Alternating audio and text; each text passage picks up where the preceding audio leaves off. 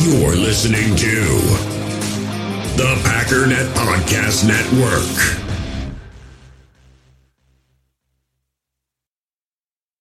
We all have smartphones, and we all know they're pretty amazing, but they also can be amazingly distracting, especially when we're around other people. So, US Cellular wants us to reset our relationship with our phones by putting down our phones for five. That's right, a company that sells phones wants us to put down our phones. And to see what we find, learn more at uscellular.com forward slash built for us.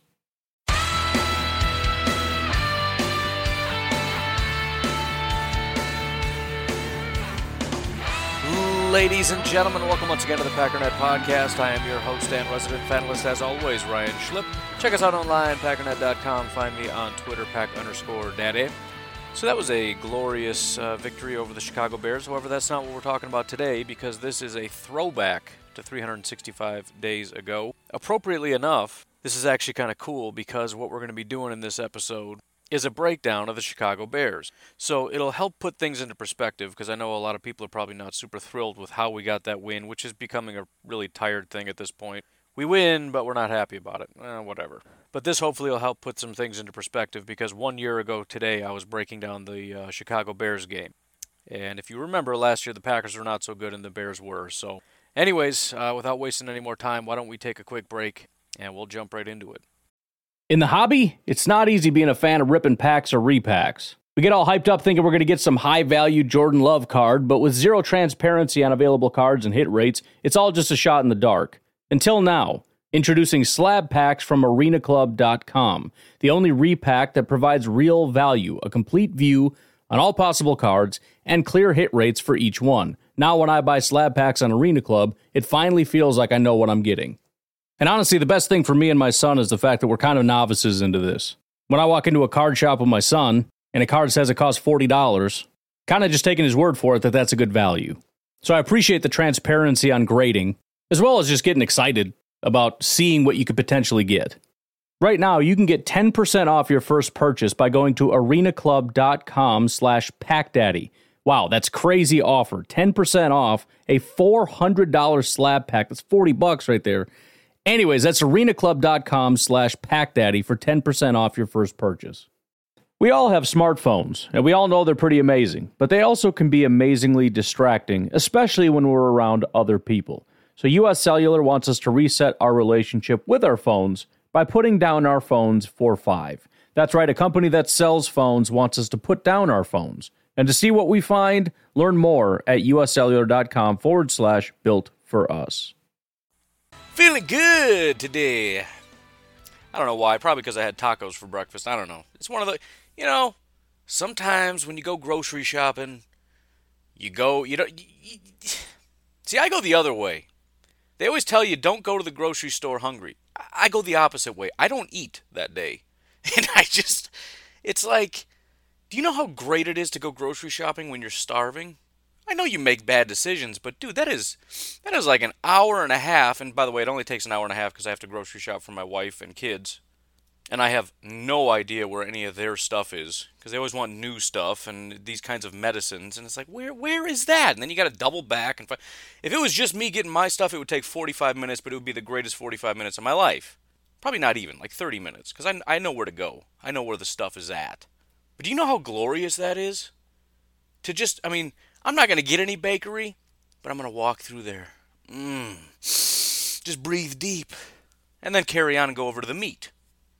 But, anyways, food in uh, the uh, the kitchen is quite glorious. And I woke up this morning and I was like, I don't know, should I have cereal or something responsible? Or, oh, I know, I'll have tacos. That's what I'm to do for breakfast. It was so good. I got like six kinds of, of I got two kinds of hot sauce and then they got four different kinds of these like I don't know what they call it. It's it's it's it's just like flavored stuff, like street taco sauce or whatever. Like you know, whatever. It doesn't matter. I'm just telling you, I'm in a good mood today. Things are things are great. It's Saturday. We got Packers. The draft is kicking off. Everything is wonderful today. However, I'm in a little bit of a bind, and I want to talk to you about it right quick. So I was thinking about it. There's three kinds of Packer fans. And I just want the other two kinds to understand me and my people real quick. because the struggle is real. So I know you've probably blocked it out at this point in your mind because I say the same thing every day, literally every day. For the past, I don't. I should. I should look back. How many? How long have I been doing this now? For every, every single day. When did I start? Like August? Like four or five months every day. It's pretty good. But what I say in the beginning is your resident fanalist. Now, I'm sure you know this, but let me break that down for you real quick. Fanalist is broke down into two parts fan and analyst, because that's kind of how I view what I'm doing here. I am a fan, but I'm also an analyst. So when I say there's three types of fans, there are. There's fans, there's analysts, and there's fanalists. Now, sometimes I lean a little heavy into the analyst portion, that's true. I'm a left brain guy, I can't help it. So, analyst, n- numbers, Excel spreadsheets, math, logic, you know, correct, incorrect. I'm very heavy. Like, the right side of my brain is just off. It's just, I don't know, underdeveloped. It never really grew into anything. Like, I like music, and that's about it. And I like to sing really bad, and that's about it. But, so, so let's just look at this Sunday real quick. Let's look at tomorrow. The fans want the Packers to win. That's not even a question. You're a fan. You, you just root for the Packers all the time. And we've got end of the year, we've got playoff implications. It's the Chicago Bears. The Bears are talking trash, and it's like we got our reputation on the line, and we've got I mean, we've beat the Bears since forever. And we just dominate the Bears and like there's so much here. I mean, there's no reason to ever root against the Packers. Then you've got the analysts who are just looking at the numbers and saying, you know, it's one of those things where it's probably if you just crunch the numbers, better off to lose than win. Cost benefit analysis. That's all it is. If you do a cost benefit analysis from somebody who does that for a living, I would be willing to bet they would say a loss is more beneficial to the Green Bay Packers than a win. Not this year, obviously, but long term.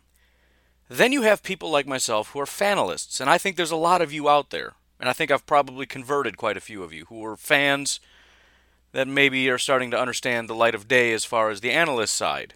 Maybe a little bit the other way, but eh, probably not as much. Here's our struggle. We see both sides, and this is going to be the worst Sunday of my life. Now, there's no question. Of course, I'm going to root for the Packers again. Of course, and I've I've already said that. I always on Sunday I'm always rooting for the Packers. That's why I do a thing called Positivity Sunday because on Sunday all the other stuff goes out the window, and you're a Packers fan, and I just shut off the left brain, get rid of the analyst side, and then after the game I turn it back on and we reassess the situation. But it is a struggle on Saturday, I'm sitting here and I'm saying, if we win, what's probably going to happen is we're going to miss the playoffs and draft like 17th, and it's just going to be worst case scenario. As a fan, like, you know, I go on Facebook, I go on Twitter, and I see all the stuff that you guys post and you guys say and you guys see. All the hype videos. I see the Chicago Bears talking trash about Aaron Rodgers, and it's like, oh, you just messed up real bad.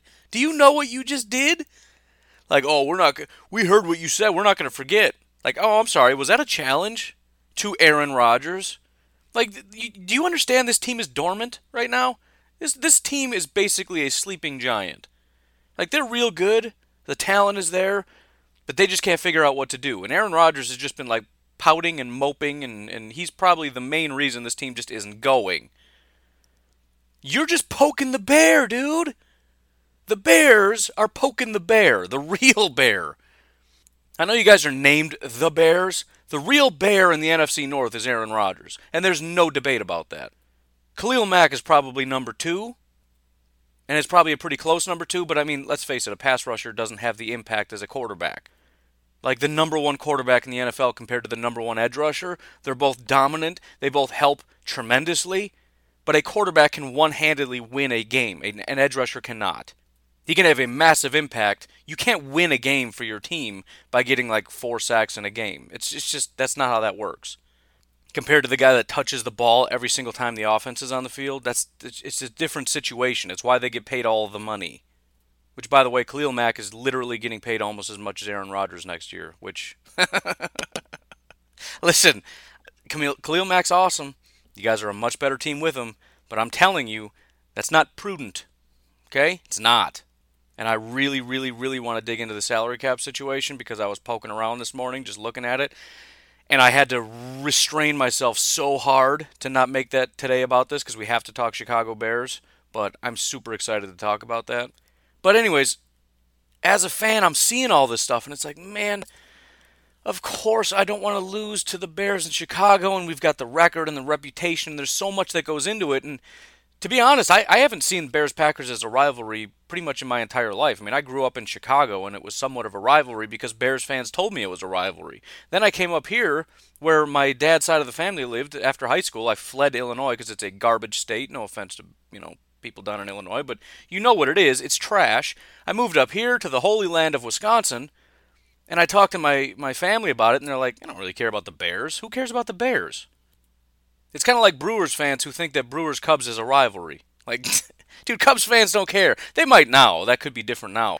But I grew up in Illinois. Cubs fans hate Sox fans. Sox fans hate Cub fans. Nobody ever talked about the Brewers ever. I never heard the Brewers come up once until I moved up to Wisconsin. They don't care about you. That would be the equivalent of like Lions fans saying, "Oh man, us and the us and the Vikings, ooh, we got a real good one going." Vikings fans don't know you exist. Nobody in the NFC North knows you guys exist. I'm very sorry. Nobody cares about the Lions. That's how it's always been for the Bears. But I think one of the one of the good things about the Bears kind of stepping up is it's kind of reawoken that kind of thing. I don't know if that's how you say that. Reawakened? Reawoken? Reawoken. I don't I don't know if that's a thing, but I like saying it. Try it one time. Reawoken. It's like a Japanese love song or something. Ria Woken. Oh, lighten up. Getting all mad at me for doing accents. Get out of my face. Keep it up and I will do my terrible Christopher Walken. But it's kind of reignited. Let's go with that word. An animus toward the Bears, because nobody has cared about the Bears since forever. But suddenly the Bears are good for a second, and Packers fans don't care. Like, I don't care. Like, all right, you're good for like a year. Like, a lot of teams are good for a year or two years. And you, fu- listen, do you know how many times in our tenure as dominant in the NFC North. Uh, every listen, every year, every year there's a team that rises up. Some years it's the Lions, some years it's the Vikings, some years it's the Bear. And you know what happens? You guys are terrible within a year or two. That that's just this is this is what happens in the NFL. But there are only a couple teams that sustain success, right? The Packers, the Steelers, the Patriots, Mm, I guess the Saints kind of, the Falcons kind of, but not really. I mean, it's pretty much just the Packers and the Patriots and kind of the Steelers a little bit. I mean, I don't know. I'd have to go back and look at it, but we're talking like, let's say since what, 2000? You could even go back further if you want. If you want to go back further, it's pretty much just the Packers. You want to go back to like 95, 94, whatever it was? That's the Packers are the only team that has sustained success for that long. You go since 2000, it's definitely Patriots Packers. I don't know when the Steelers have been dominant since. And by dominant, I just mean like generally you win the division, you're you're a decent team, potential playoff contenders, whatever. People recognize you as kind of kind of good usually. Saints, yeah, Saints have been in there for a while. They've been good for a while. But anyways, you you get to this point and you hear them start to pop off and it's like, man, I don't want to have to go down this road because you're so ridiculous. You act like a child. Like one year you're good, like the Vikings were last year, and now they're trash. They're going to be even worse next year because their salary cap is just going to be even worse, and they're going to have to dump talent. I mean, you guys, you, don't learn, man. You just don't get it. And yeah, the Packers are on a downswing, and guess what? We're going to swing right back up because we're going to have. I mean, we've got a guaranteed like forty million dollars in cap next year. We could have up to about seventy-five million. Yeah, just let that sink in. Plus all the draft capital. Eh, and I mean, as I said, we're underperforming. I mean, you, you don't even know what's going to happen to you. So the analyst in me wants is just like holding me back and is saying, dude, just relax. Okay? Next year we're going to get him. Let them play around. Let them be. Let them say dumb stuff. They'll go into the playoffs. They'll get knocked out, and then next year they're going to be third or fourth in the division. Okay, just let them talk. Let them do it. Actually, they'll probably be second because the Lions are still going to be trash. The Vikings are going to regress. And then, you know, whatever. But the fan in me is having a hard time with that because it's like, you know what? Fine. Fine. Keep talking trash to Aaron Rodgers. He'll wake up. He'll have one good game this year. It'll be against you just to beat you, just to spite you, because that's what he does. For whatever reason, he hates the Bears more than anything, and he dominates the Bears all the time. And fine, I don't care about anything anymore. I don't care about the draft. All I care about is beating the Bears. I'm just going to go full fan mode. I'm going to wreck this entire team and our entire future just to spite you, just so you will shutty. Quiet the mouth. You guys sound so dumb. I mean, how do you how are you so trash for so long and now your team is like pretty good defense? And again, if this was 2017, you'd be like the third best defense in the NFL and one of about six dominant defenses. Whoop de doo. You guys realize you're the Jaguars right now? Like, do you get that? You are the Jaguars. Really good defense, terrible offense, and the reason your offense is terrible is because your quarterback is literally the laughing stock of the NFL. He's Blake Bortles, and you have the Jaguars defense. And you're going to pop off at the mouth about how great you are and haha, we won the division even though your record isn't all that great, the only reason you won the division is because the Vikings completely fell off, because the 2017 Vikings would have spanked you so hard, and pretty much every Packers team, with the exception of, you know, last year and this year, would have just dominated you, because it doesn't take all that much.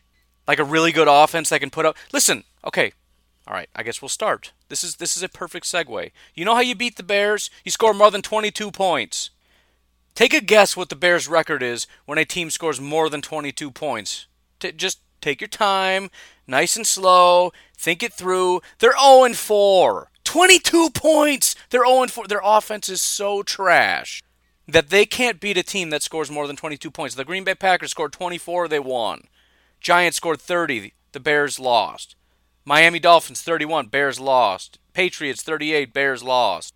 The games they won Detroit Lions 22, Vikings 20, Seattle Seahawks 17, Lions 16, Cardinals 14, Bucs 10, Jets 10, Buffalo Bills 9, Rams 6. You guys can't win when teams can score points. And guess who you're going up against in the uh, in the playoffs? You've got teams like the Rams. Yeah, I know you beat the Rams, but this is not a team that is usually going to be kept to 6 points. This is a team that regularly is going to get 30ish.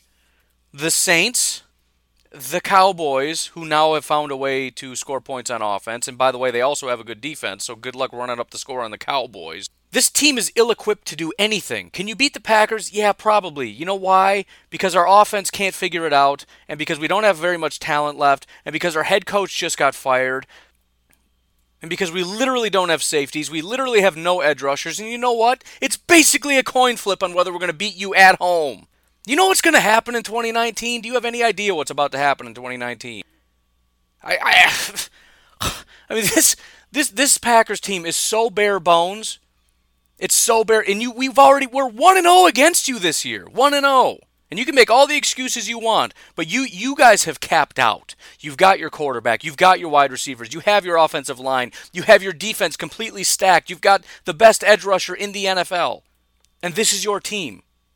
You're already 0 1 against the Packers. You can't beat a single team that scored more than 22 points this year. You're capped out, and it's all downhill from here. Khalil Mack's uh, contract is going to skyrocket. It just keeps going up. Nothing gets better from here. Nothing. What, what are you going to do? You going to get a new quarterback? No. Trubisky's your guy. Sorry to tell you, that's it. Do you know how many years you guys have had dominant defenses and terrible quarterbacks that have just completely tanked your? I mean, do, do, do you, is every Bears fan like seven years old? You guys don't remember anything? Do you remember who Brian Urlacher was? Do you remember those years, how dominant your defense was? And listen, you guys won a couple times. You beat the Packers. There were some years where the Packers are better, and you guys went 2 0, and oh, Lovie Smith was like, hey, perfect season. Great. Good on you. How did that go?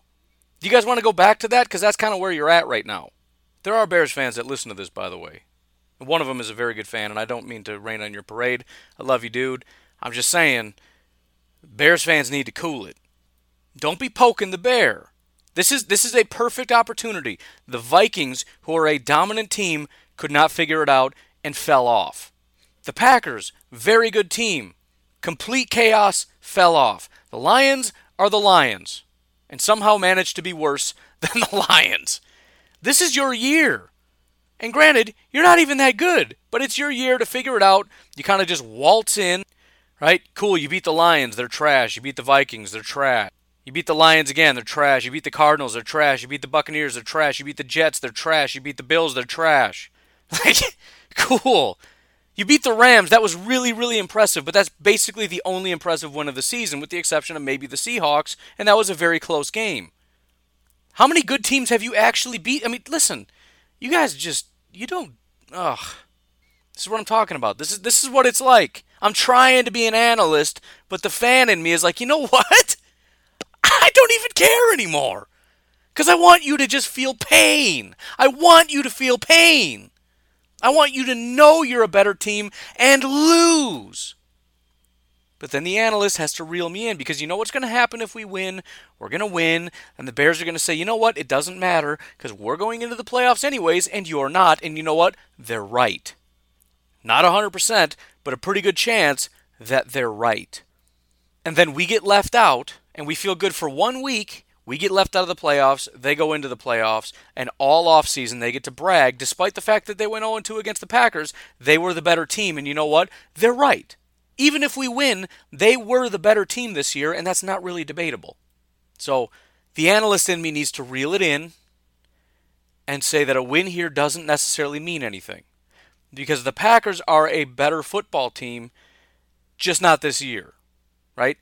For all of the last, I don't know, 20 years, but basically 30 years, because I'm, I'm turning, or I just, oh man, I'm 32. I turned 32.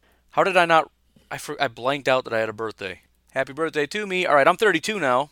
That was like two weeks ago. All right, I forget stuff. Basically 30 years, but not this year. But you know what? Here's the thing, and I know I'm, I'm this has taken 20 minutes for me to just explain the struggle of being a fanalist. And I want you to understand, I, I get it because I'm over here being cold-hearted, right? I, when I get on this podcast, a lot of times I turn. It's it's the exact opposite of a game. You would not recognize me when I'm watching a football game because there's the heart and then there's the brain. When the game's on, brain goes off, heart goes on. When the podcast goes on, the heart goes off, brain goes on. Because I'm just trying to explain logical facts to you. Here's this the the underlying situation, and I, I don't care what you want to do. I don't even know what I'm going to do, other than I'm going to root for the Packers during the game. But come Monday, what is going to be what what's going to make me more sad? A win or a loss? I'm not entirely sure.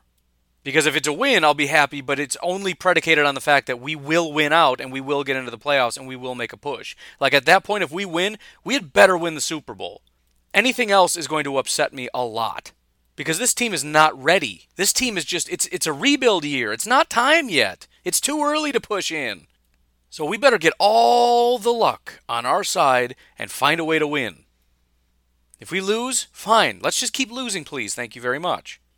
Because what I'm looking at as an analyst is how do we dominate not just the Bears, but the Vikings and the Lions for the next, let's call it five years? Well, I have an idea. We have a ton of draft picks. Potentially a lot of very early draft picks, depending on how bad we are this year. Beyond that, we have like a, a, a minimum of about $40 million to play with, and as I said, up to about $75 million. That's a lot of cake, ladies and gentlemen. Now it's it's kind of a nuanced thing, and we'll, we'll get into it, but there's a lot of money to play with. This team is in a great position to make a push in the future. We're not in a good position to make a push right now. Okay, now that you understand. I want the analysts to understand the fan side. I want the fans to understand the the analyst side, and I want everybody to understand the struggle of the fanalists. And I think there's a lot of us. We feel it, man. We feel the pain on both. Every week is just pain on both sides. Not at the beginning of the year. The beginning of the year, fanalist doesn't even. It doesn't mean anything. It's just everybody's just a fan, and analyst side is just like, okay, how awesome are things right now? It's not until you get to this part of the season where it's like it doesn't look like we're gonna get gonna get in that it's like there's there's pulling very hard on both sides, and it's just tugging on me. But um, I'll be excited when this week is over because then after that we can of- officially pick a direction. If we beat the Bears, 100 billion, thousand, trillion, quadrillion percent, we're going, right? Just just go in. Please don't lose to the Jets or the Lions. If we lose to the Bears, that's it. We're done. It's over. No more talking about the playoffs. No more talking about anything. I don't care about beating the Lions. I don't care about being third as opposed to fourth in the division. I don't care about losing to the Jets or winning to the Jets. We need to lose out. That's it. I derive no satisfaction from being third in the division. I just don't. Anyways, that was supposed to be a segue to actually start talking about the Bears, but we didn't get there. But yeah, so 22 points. There you go. That's that's the whole thing, right? I'm I'm always looking at when I do these breakdowns correlations. There is no other correlation. There's nothing else. Score more than 22 points and the and the Bears lose. That's been the pattern this year. Now, the Bears have scored you know, they've scored in the 30s, they've scored in the 40s. They they have that ability. But that is the general idea here. Because everything's kind of intertwined. When the when the Bears defense is playing really really well and they're shutting teams out, everything's great for the Bears. When the Bears defense it's the same as the Packers, but but from the opposite perspective and, you know, not this year other years. It doesn't really matter about the defense. The defense is just a reflection of the offense. But when the offense gets going, things look good. When the offense can't get going, things fall apart. Because everything is just centered around the offense, and the Bears are just the exact opposite. Everything's centered around the defense. If we can get over on the defense, we can win. If we can't, we won't. Pretty simplistic, but that's 100% what we're talking about here. Um, very quickly, let's look at the injury report before we carry on here. Uh, the Bears have three questionable players Allen Robinson, Bilal Nichols, Eddie Jackson. They did move their slot corner on IR. I mentioned that yesterday. Um, otherwise, I would assume most people are going to play. Eddie Jackson uh, didn't practice yesterday, but it does sound like he's going to play. Uh, I believe uh, Allen Robinson was full participation. He should be fine. Bilal Nichols, not like it matters. Defensive tackle, limited, but he should probably play as well not a whole lot to worry about there. Um, a lot of full participations here. We've got uh, Lane Taylor was full participation. Equanimeous full participation. He's in. Aaron Rodgers full. Clay Matthews went from limited to full, so he's good. Jimmy Graham limited to full. Again, he does that every week. He's fine. Randall Cobb's been full, so all of these guys will be playing. Kenny Clark currently questionable. He did not practice on Friday. I believe the the plan is for him to play, but I don't know at this point.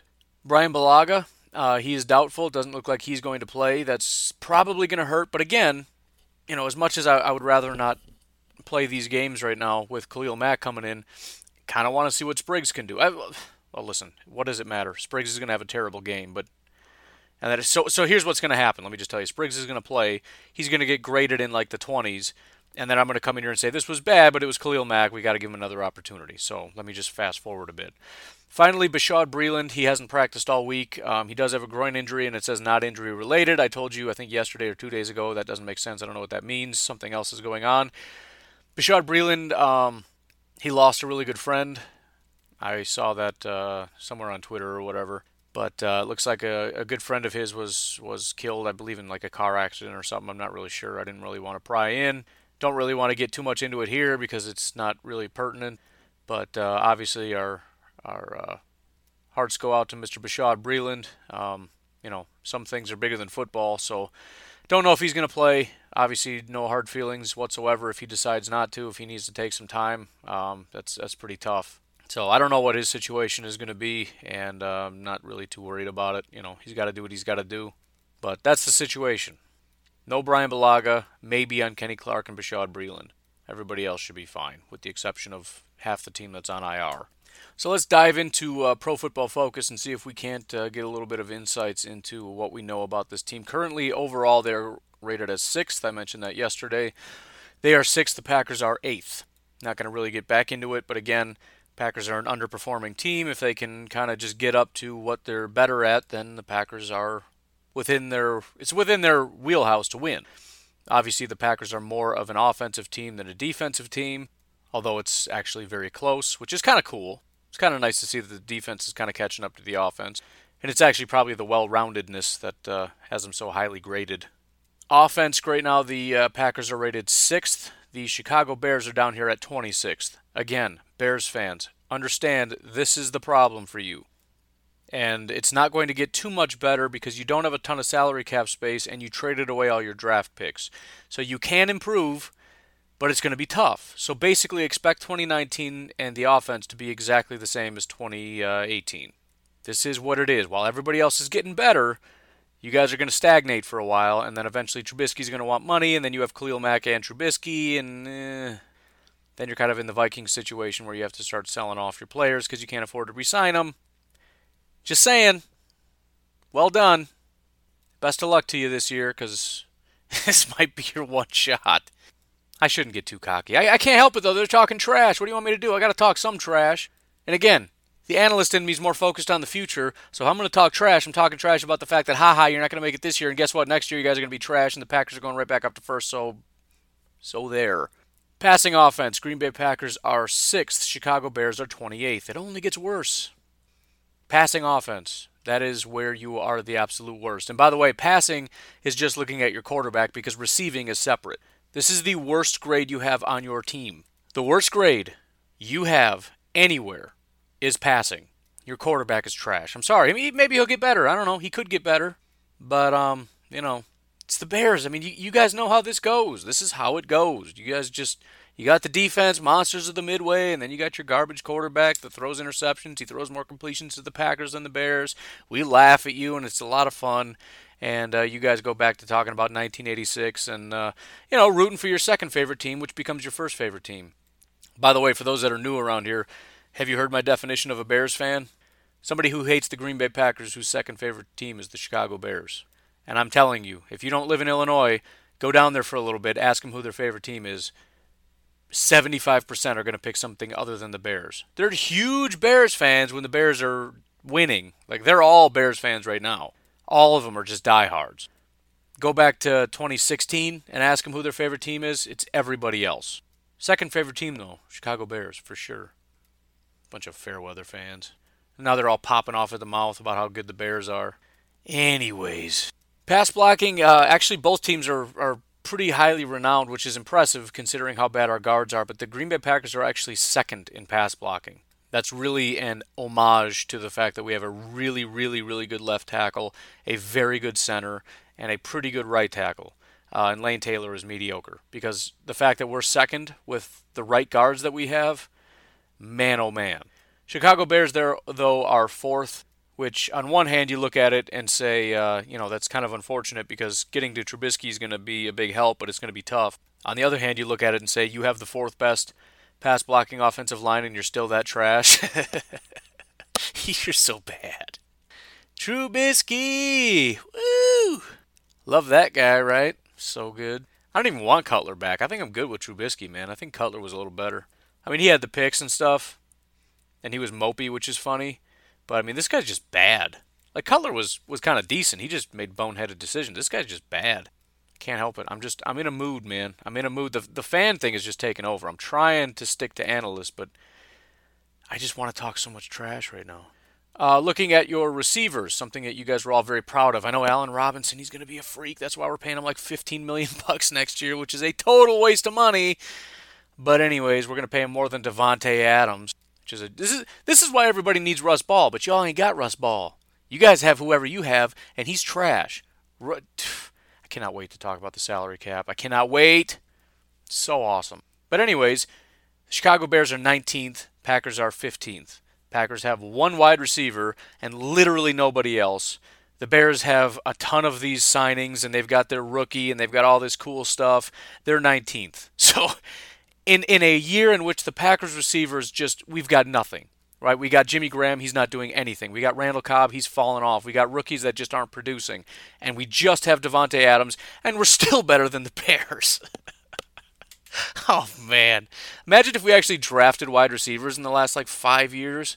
How how oh like the, the, the Packers have basically followed a game plan to sabotage the team over the last three years. Like, what can I do to sabotage a team? And we're still better than you. Let it sink in, folks. Let it sink in. And we've got a new GM who had a good draft last year, who actually wants to try to win. And our coach who's been sabotaging us is gone.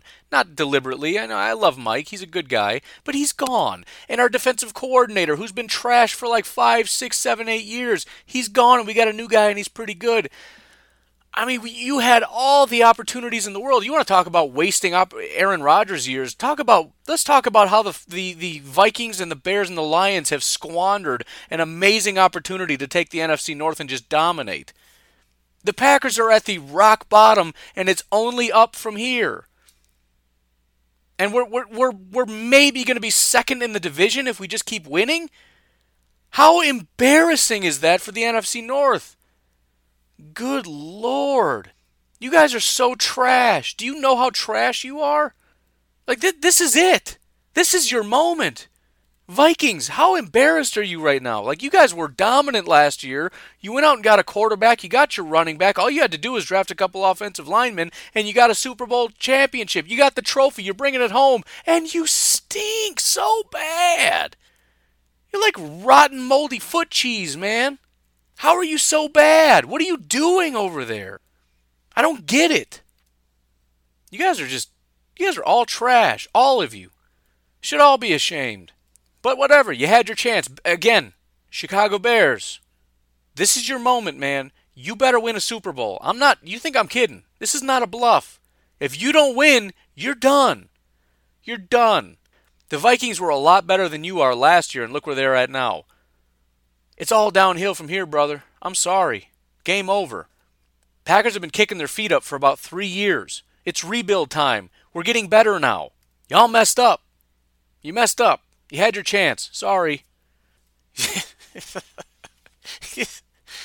this is ridiculous. I feel like we're the Patriots. I, I, I do. Like the, the Patriots, if they had a down year, they'd still be dominant because everybody else is trash. Like you got the Dolphins, the Jets, and the Bills. Like you just have three incompetent teams around them. Like everything is perfect. You got a good coach. You've got a dominant defense. You've got everything, and it's just like I don't know what to do. Yeah, you just weren't made for this, man. You weren't built for this. I'm sorry. You're the Vikings. You're the Lions. You're the Bears. You guys don't know how to win. You just don't get it. You're, it's not. It's not in your culture. It's not you. It's not what you were built for. It's not what you were bred for. I'm sorry. You know, we're trying to kick back and let you go get it, but you guys are just fumbling around like a bunch of dummies. You don't know what to do. Look at you. It's funny to watch. And then the whole time you're puffing out your chest like, look how good we are, and everybody's laughing at you. Chicago Bears, you better win the Super Bowl. Leaving it at that. Probably not, though, because I'm really enjoying doing this. Let's look at uh, running the football, shall we? The Packers and Aaron Jones are seventh. The Chicago Bears, with their Studley unit of um, Oh, who are those guys that are so dominant? You got Tarik Cohen, who's really good, and then you got Jordan Howard, who is supposed to be a freak. You're 27th. Great offensive line, right? You got a real good offensive line. You got Jordan Howard, who's a stud. You got Tarik Cohen, who's very talented. You're 27th. Minnesota Vikings. You got your stud back. Woo! You're tied. You both are tied.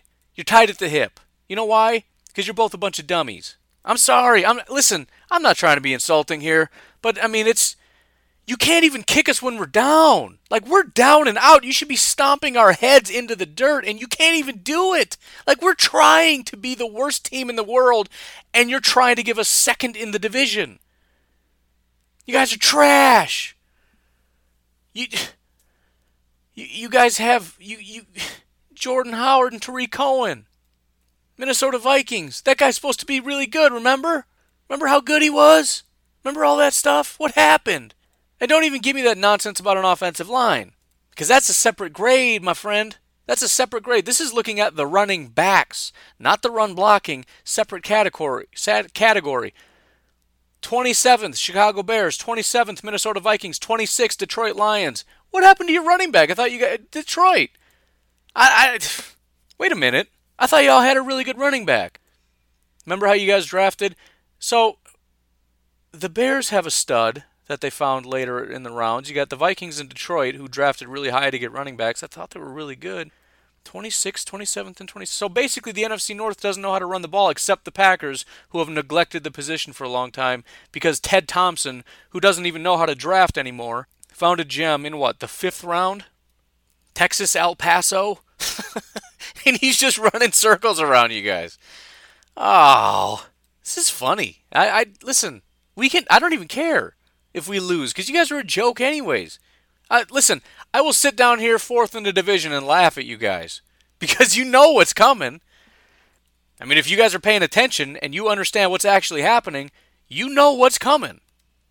This is this is rock bottom for the Green Bay Packers. They're rebuilding from the ground up. We've already got a new GM and he's proven to be very good in the draft. We've got a new defensive coordinator. He's proven to be pretty good.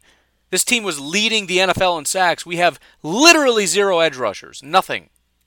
Now we've got a we've got a corner for the first time since what 2014 in Jaire. We're just getting warmed up. He he spent two draft picks on a punter and a long snapper. Like we're we're starting from the ground up. You don't you don't have to acknowledge it if you don't want to, but I mean you, you, you have to know, right? I mean you have to know. Run blocking, Chicago Bears have a better run blocking team, which doesn't matter because they don't know how to run the football apparently. Um, Green Bay Packers are 23rd, Bears are 18th. There really aren't any very good run blocking teams. The Rams are good, the 49ers are solid, the Eagles are pretty good, Broncos are good. Everybody else is average to above average or worse. As a matter of fact, there's only 14 teams currently that are uh, average or above.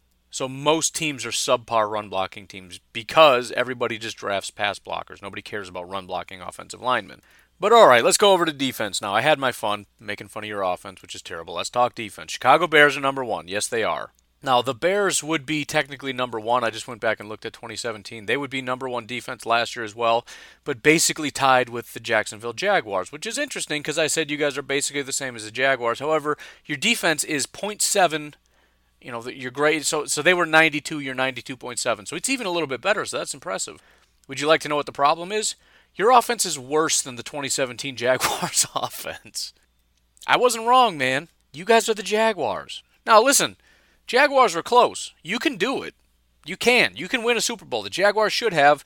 Unfortunately, their quarterback was that trash that they just couldn't put it together. Like literally, that team was balling out. They wanted it bad. That defense was incredible all through the postseason. But then you get into uh, the quarterback, and um, he was just trying to give the game away. But the Jacksonville Jaguars offense graded out as 73.1, which is technically in the good category. Your offense, 69.4, which is what I would call above average. Which, by the way, above average is not. You got to understand above. So above average doesn't mean like you're 15th and above because it's not based on the year. It's not graded against everybody else. It's a solid standard number. So above average is the vernacular, but you're still 26th which is better because you want it to be a standard metric regardless of the year otherwise you can't compare years. So that's this is definitely the better way to do it. Anyways looking at run defense chicago bears are number one and put by a pretty wide margin. There are let's see one two three four five six seven elite run defense teams. Um, the other six are all basically tied the Vikings, Steelers, Texans, Colts, Broncos, and Saints. And then you have Saints are actually a little surprising, but I guess they're pretty good at that.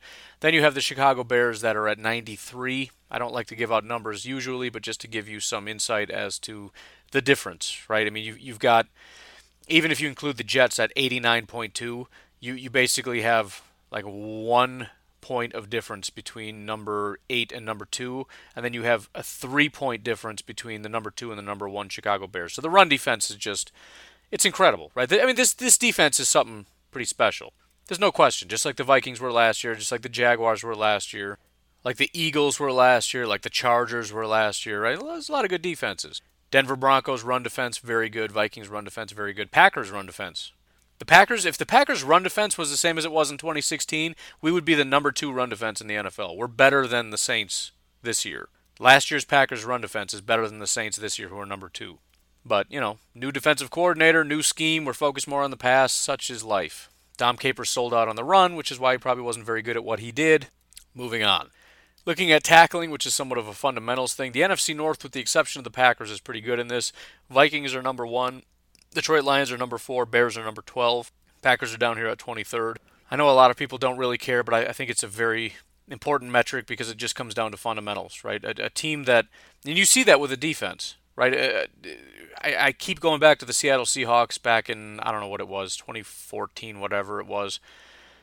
But it was the year that I think we had, it was the year after we lost to the Seahawks in the playoffs, and then we came back and played them week one and I remember thinking we're going to beat them. We got a really good team, and they just that defensive performance was about the best I've ever seen. But there were there were two big things. One, they swarmed. So as soon as the guy got it, there were six defenders there. It was the most amazing thing I've ever seen. But also the tackling was just perfect. They never missed a tackle. There wasn't any of this sloppy nonsense. And it makes a big difference. How many times you look at the Packers' run defense? These big runs. How many times is it a big run because guys that are right there aren't making plays? Right? Being able to make a play at at the point of attack makes a big difference. It makes a lot of times a difference between a one yard loss and a 20 yard gain. We've seen that many times. So teams like the Vikings and the Lions and, and the Bears and other teams that are that are really good at just tackling, as much as it seems like a, a lame metric, it's it's really really important. Just get them down. It's like the first person that gets there, get them down. If if you can just nail that, something like fundamentals like tackling, it's huge. It's basically like catching on the offense. Like it, it pretty much makes a really big difference. Looking at pass rush, and this is. oh, man. Bears fans are not going to like this. The Bears are ranked eighth. With Khalil Mack, with Akiem Hicks, you're graded eighth. Now, again, this is taking everybody into account. So you have to account for everybody else along that defensive line, your other outside linebackers, your linebackers, your corners, everybody that tries to blitz. How are they doing? Bears are ranked eighth. Packers are ranked sixth. So again, guys, you better win a Super Bowl. Because you know what 2019 draft is loaded with? Pass rushers. You know what the Packers are going to be drafting? Guys like Josh Allen. Okay? It's guys like that. They're going to get pass rushers. This team has zero. Clay Matthews cannot do anything. Nick Perry has not done anything, is now on IR. Kyler Fackrell, who is kind of a joke, literally, is our best pass rusher. Kenny Clark, who's pretty good, isn't really an elite sack guy. He's not a te- we don't we don't have that guy. We don't have a Khalil Mack. We don't have a Akiem Hicks on our team. Well, well, Kenny Clark is close, but I mean, let's face it, he's a better run stopper than he is a pass rusher. He's pretty good, but he's not a double digit guy. Whatever. We have no personnel to rush the quarterback, but we have a defensive coordinator that's able to get it done anyways, better than the Bears are with Khalil Mack. Y'all better win the Super Bowl. I'm just telling you right now, you better win the Super Bowl. Just get it, get it in the books because you know what? You win the Super Bowl, nobody can talk anymore, right? Because you got it. That's that's the biggest. Look at the Eagles, right? The Eagles went to, to, to zero. The Eagles and the Jaguars followed a very similar trajectory. They both got, uh, you know, a ton of money invested in free agents. They both went defense. They both went real hard. They both developed great defenses. They both pushed all the way in. They both got very close. One team won a Super Bowl. One team didn't. Both teams are kind of trash right now. The Eagles, however, will always be known as the 20, well, what is it, 2018? What do you call it? It should be 2017. It was 2017, 2018, I guess, Super Bowl champions. 2017 season, they won it in 2018. I never liked that it was called the 2018. It's like, dude, you you played one game or two games in 2018. Why are you the 2018 champions? Whatever. Big difference though, right? Huge difference between two teams that were dominant and then fell off and became garbage because the Eagles are immortalized in history. If you go back and look at the the Super Bowl winners throughout history, it's a very exclusive club, right? Football's been going on for a long time, but there's only one champion that each year. The Eagles' name is written in history. That's all there is to it. The Jaguars, nobody's going to remember. Nobody's going to remember this glorious Jaguars defense that was just so dominant. Bears fans, I'm telling you, win a Super Bowl. Nobody cares. Nobody remembers. You know why the 85 Bears are remembered so much? Because y'all won a Super Bowl that year. You guys have had a lot of really good defenses. Nobody cares anymore. The 2018 Chicago Bears defense is unbelievable. If you guys follow, you know, 2017 Vikings, you know how many people are going to remember that? In 20 years, you know who's going to remember that? Vikings fans, and that's it. Nobody's going to remember that. Nobody cares because they blew it in the playoffs. I'm just this is a warning, man. Nobody cares.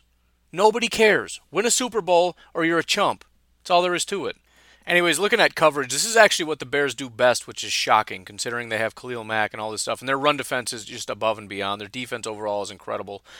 Their coverage, though, is just out of this world, and it's it's a it's a credit to Mr. Vic Fangio, which Bears fans, um, if you're just tuning in because you're trying to like see a Packers podcast or whatever, please understand, I've been pumping up a lot of what the Bears are for a long time. It's just it's it's you know we got a game, so I got to talk a lot of trash.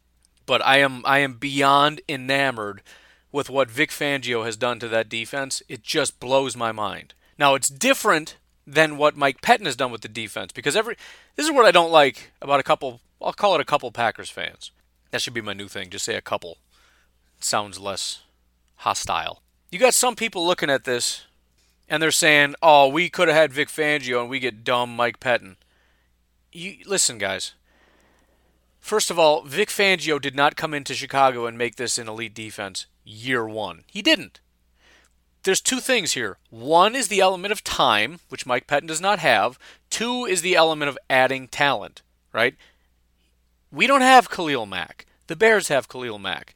They also drafted Eddie Jackson. Yeah, you got to give Fangio a lot of credit for a lot of things because everybody's improving. But the Bears and their GM went out and got Eddie Jackson, who was a freak. So there's there's other out there's players and there's time neither of which Mike Pettine has. You have to judge each person individually based on what they have. I'm impressed by Vic Fangio, not because of the players that are there, not because of Khalil Mack, because he doesn't have any input on that, but you look at guys that were there and how well they played in 2016 compared to 2017 and then 2017 compared to 2018 and you see the growth in these guys that's incredible the the amount of players that have grown every year Vic Fangio's been there blows my mind so props to you all. Unfortunately, he's a guy you're probably going to lose fairly soon. You listen, the Jets are going to fire their guy. The the Browns have already fired. The Packers have already fired. There's a lot of coaches getting fired. There is a, a lack of talent all over the NFL in terms of, you know, big name coaches. Vic Fangio has got to be near the top. If the Patriots guy, what's his what's his name, gets a job over there with the uh, the Lions, Patricia, Vic Fangio, I, I promise you, is a much bigger commodity. So again, Bears fans, you better win because I don't think you're going to have Vic Fangio next year because he will be offered a head coaching job.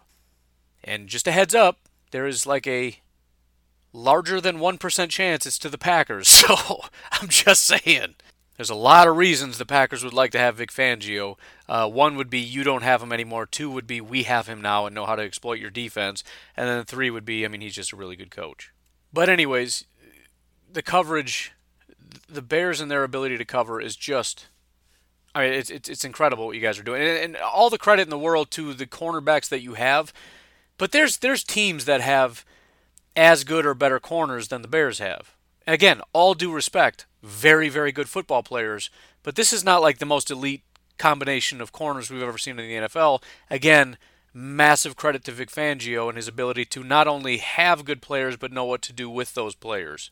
Um, th- this is, by the way, I went back to last year. The Chargers and Jaguars had very similar grades last year. This is higher than the 2017 Jacksonville Jaguars. I mean, we're talking fractionally, fractionally, but still. Just think Jacksonville Jaguars with AJ Bouye and uh, what's his name, the other guy, Jalen Ramsey. Those two guys, we're talking about maybe the two best corners in the NFL paired up on the exact same team, the Bears are a little bit better than that. Denver Broncos, they they they did have, I think with Aqib Talib and Harris, uh, I think those were number one and number two best corners in the NFL on the same team, Denver Broncos. This team is better than that. The last team to have a better coverage unit is the 2013 Seattle Seahawks Legion of Boom. That that's that's as far back as I have to go to find a better coverage unit, and that's a team that had all the corners and all the safeties, just to give some perspective. And I know they lost their slot corner, and that's going to hurt a little bit. But just I want to give some perspective as to how good this Bears defense is, because I don't know if some Packer fans understand. Because I, I don't even know if I understand, to be completely honest. I don't know if I get it. That's incredible. The last time there was a team that was better than this Chicago Bears coverage unit, and we're not even talking about Khalil Mack and Akiem Hicks. We're talking about the cover guys. We're talking about the back end the guys nobody's talking about. It's the Legion of Boom. 2013 Seattle Seahawks. 2012, the Packers had the number one coverage unit. That's incredible. That's kind of cool. It's not as good as this, but uh, above the Seahawks and above the Bears. Wow. It's kind of interesting.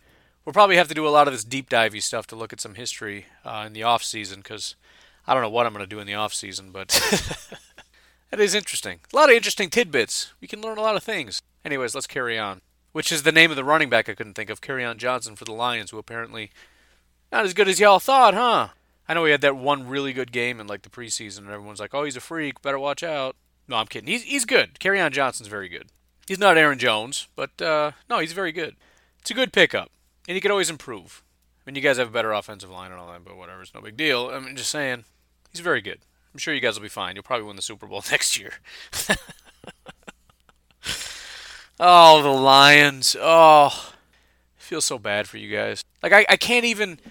Like, I talk trash about the Bears and Vikings because there's some rivalry there, which basically means sometimes you guys are better than us and it makes us mad, and sometimes we're better than you and it makes you mad, and that's why we don't like each other.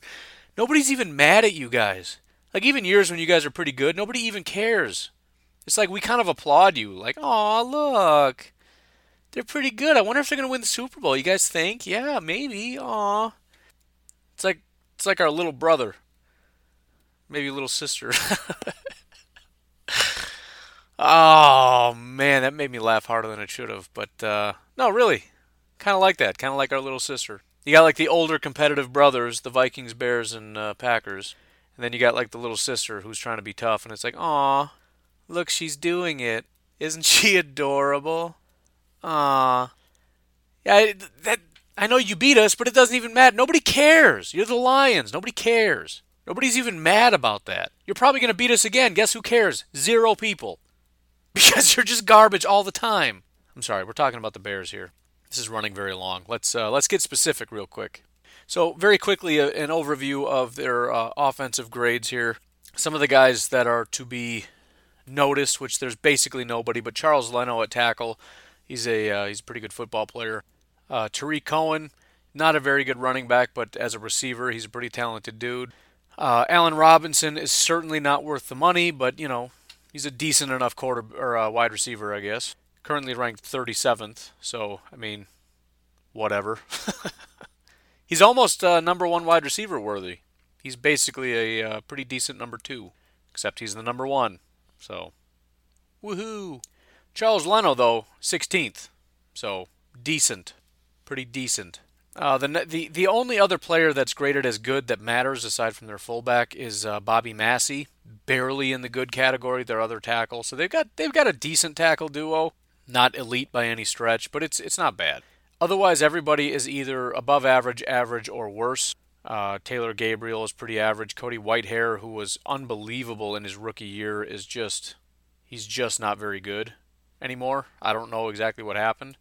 I think I think his rookie year, I think he was the best center in the NFL. It was the most horrifying thing ever. They drafted a guy and he was just a freak, and then I don't know what happened. Uh, one of the the bigger losses, I know they lost their uh, slot corner, but another guy that they lost that's somewhat of a big deal is Kyle Long. With Kyle Long out, they got uh, Bryan Witzmann. Don't know, never heard of him. He's not very good, so that's going to be something that's somewhat exploitable.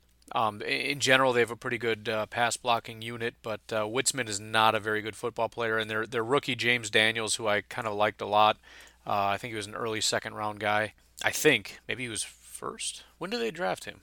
Okay, yeah, I didn't I didn't think they draft. I knew he was a high second to late first, but I was like, I don't think the Bears drafted that high, but I guess they did. So seventh pick in the second round. Um, he hasn't been all that great, so the guards aren't all that fantastic. In general, there just isn't really a ton. Um, I would assume Jaire Alexander is going to be on Allen Robinson. If they have him shadowing Julio Jones, they're probably going to have him. Oh, see, here's the thing though. Taylor Gabriel is kind of the small, speedy-ish guy. But I, yeah, you know what? That doesn't matter because they also the last two weeks they've had the small speedy guy and they just put Alexander on number one because Alexander is just that good. Now I know Julio had a relatively big game, but Alexander was in there. In other words, Jaire, for those of you Bears fans listening who are trying to get an understanding, he's our rookie, as I'm sure you know. Um, he's been he's been pretty solid. I'm not sure he's up to that level of being able to lock down Julio Jones, but who is? Just keeping it real. However, Allen Robinson, I think he can give him fit. So we have a situation where I think we can probably put Alexander on Robinson. And then we just got to find somebody to take on Taylor Gabriel. I, I think that might be somebody like Tony Brown. A lot of this is going to depend on if Bashaud Breeland is playing. But in general, that's kind of the situation. I, I, you know, the, the, with Cohen and Burton, we've got uh, Josh Jones, who's going to need to be able to step up, and Blake Martinez and our linebackers and safeties. They're going to have to be on their toes with stuff like that. They like to play close to the line of scrimmage. Um, partially because Trubisky's garbage and they're kind of reliant on their offensive scheme to win as opposed to just talent. Basically, the exact opposite of the Packers. The Packers look at it and say, it's not the scheme, even though the scheme isn't that horrible it's about execution. The Bears look at it and say, no, it's about scheme. So they're, they've got the motion, they've got all this different stuff, and they're trying to manipulate the defense and, and, and do all this crazy stuff close to the line of scrimmage and then get guys like Gabriel and uh, their, their uh, Anthony Miller, who kind of flashed for a little bit but currently is not very good. He's barely in the top 100 right now. Um, Tarik Cohen, uh, to be able to use him in different kinds of ways. Again, very, very good receiving back uh, Burton at the tight end spot. So so they're they're going to be trying to to pick and poke. And they're going to have some success doing it because the Packers, despite having some talent somewhere, they're exploitable, right? So, okay, so even if we can shut down Allen Robinson, that doesn't really matter because they've got Gabriel and they can do crazy stuff with Gabriel. They can get him in space and use him just as kind of a weapon. They've got Burton in short yardage and, and we've they can kind of exploit us in those kind of ways. Cohen, again, another guy that can exploit us. Howard that can run the ball So they've got quite a few different things there. Uh, but I think there's a good opportunity for the Packers defense to really step up and show that they can handle this Bears offense, which is is handleable. But it's going to come down to some of these other guys because again, okay, Alexander's good, they just go away from him. It's up to guys like Josh Jackson and Tony Brown and Bashaud Breeland and Blake Martinez and Josh Jones and Tramon Williams and some of these other sort of tertiary type guys, the the extended players that you don't usually lean on. These are the guys that have to step up if we're going to be able to stop this offense. Because the fact of the matter is, even though guys like Cohen and um, Gabriel and Burton and all that, they're not elite players they're still talented enough, and with the Bears' scheme and their the the offensive intelligence and innovation, they have the ability to confuse and, and kind of use these guys in creative ways to exploit guys like Josh Jackson and Josh Jones. So it's not going to be the Alexanders that make the difference necessarily, or the Kenny Clarks. It's going to be the other guys. The other guys have to step up, you know. And then when they do take deep shots, because as much as Trubisky isn't all that great, he's got a great cannon of an arm, and if he can get that thing under control, he can hit Gabriel deep, and that's where you got guys like Tramon Williams who are not doing very well. You got Brice and all these other safeties that are out there that are just not doing very well. I mean, they, they can they can attack the safeties, and they should, because we don't have very good safeties. I don't think it'd be the worst thing in the world to kind of go deep.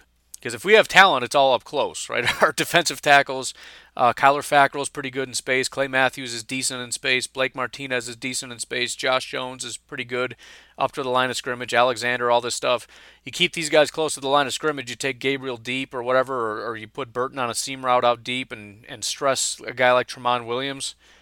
You might have a lot of success there. So again, in my estimation, I think it's going to be the extra guy. It's going to be the the ability of guys like that to step up and make plays. That's going to make the difference between whether the Bears run away with this thing because offense is going to be tough. It's going to be hard to put up points, which is really going to be the biggest thing, which is what we're going to talk about next.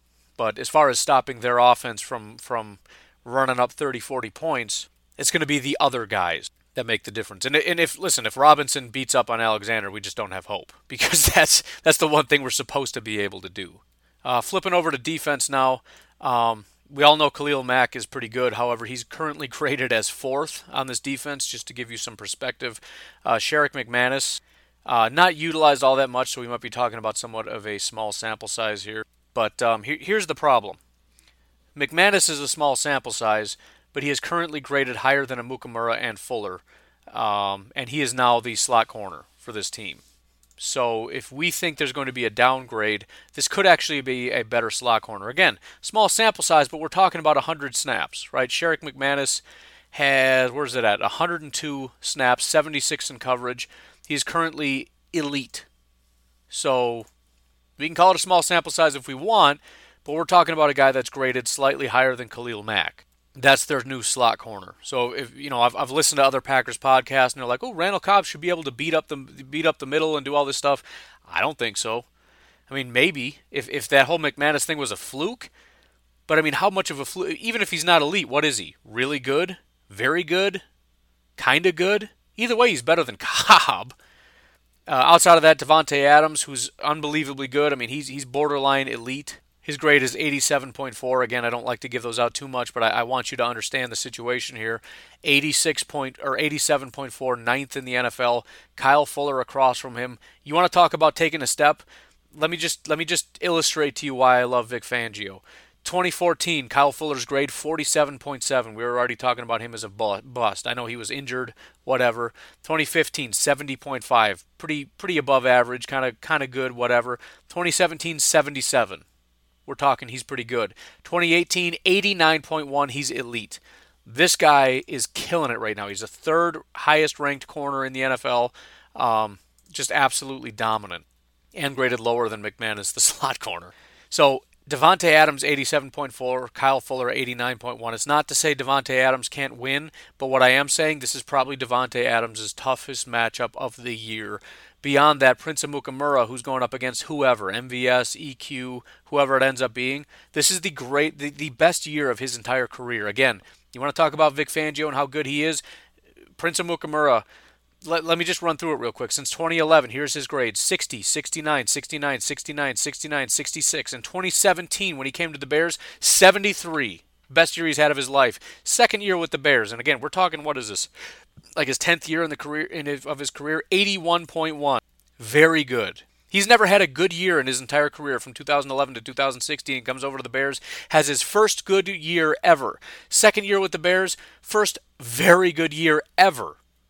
Vic Fangio is kind of a freak show.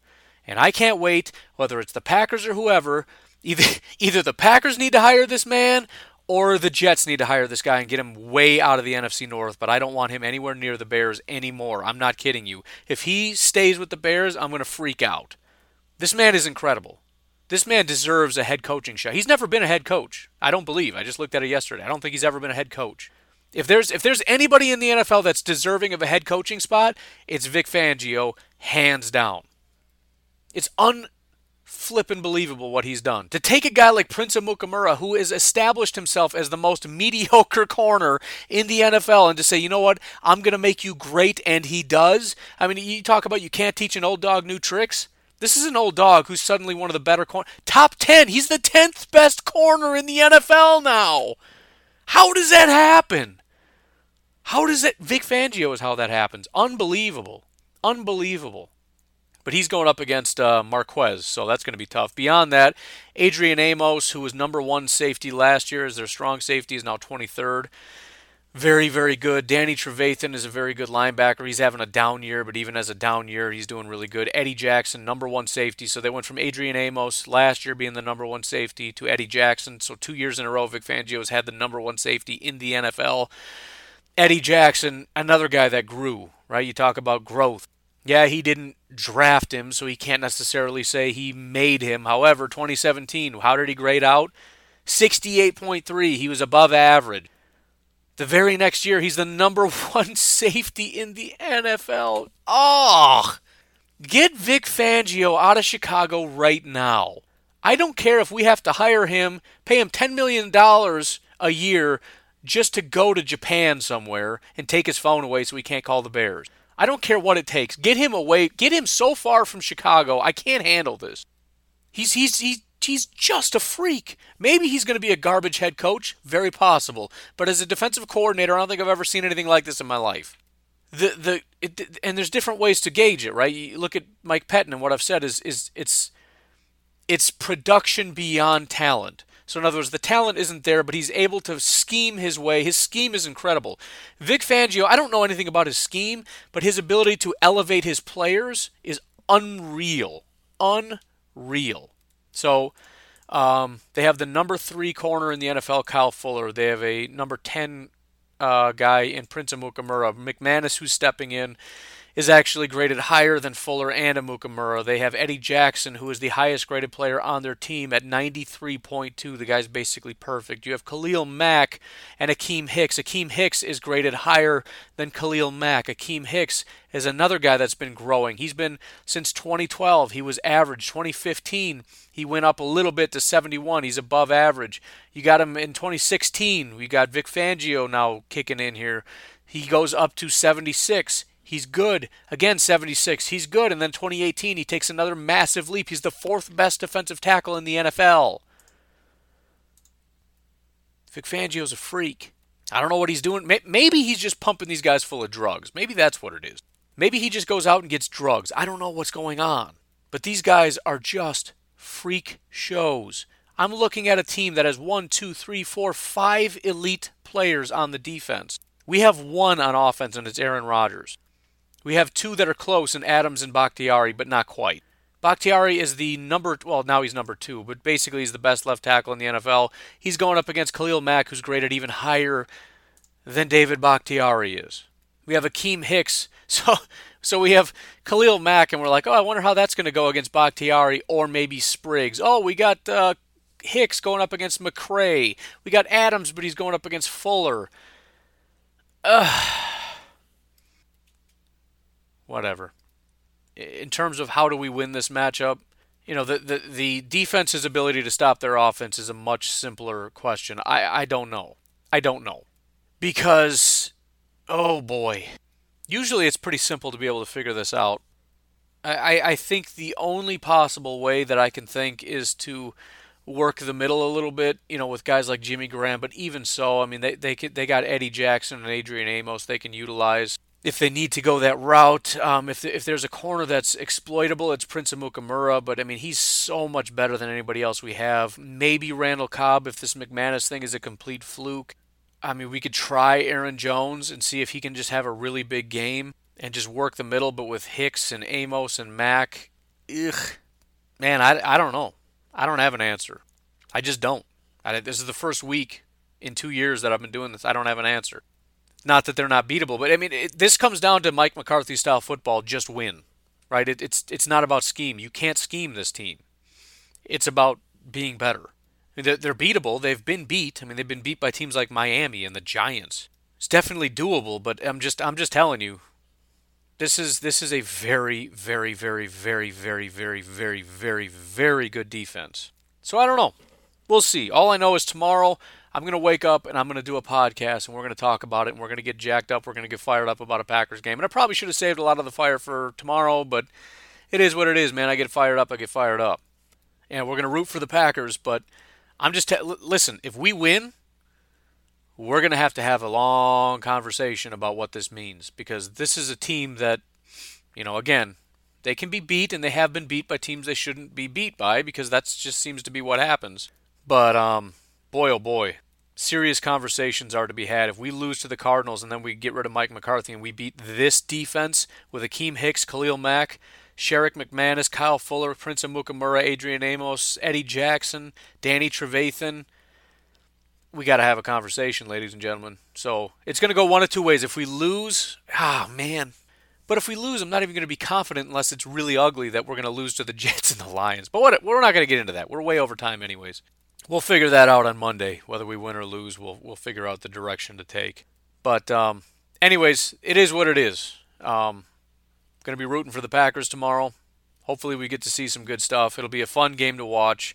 Big rivalry coming up, which is fun to say because I usually don't care. But uh, you know, Packers are down, Bears are on top. We're we're kind of playing the underdog. It's a different kind of way to be, and it kind of makes you want to win a little bit more than normal. So, anyways, uh, that's that's that's all I got for you. That's an overview of the Bears. Uh, look at the Packers. You folks enjoy your Saturday. Talk to you tomorrow. Have a good one. Bye bye.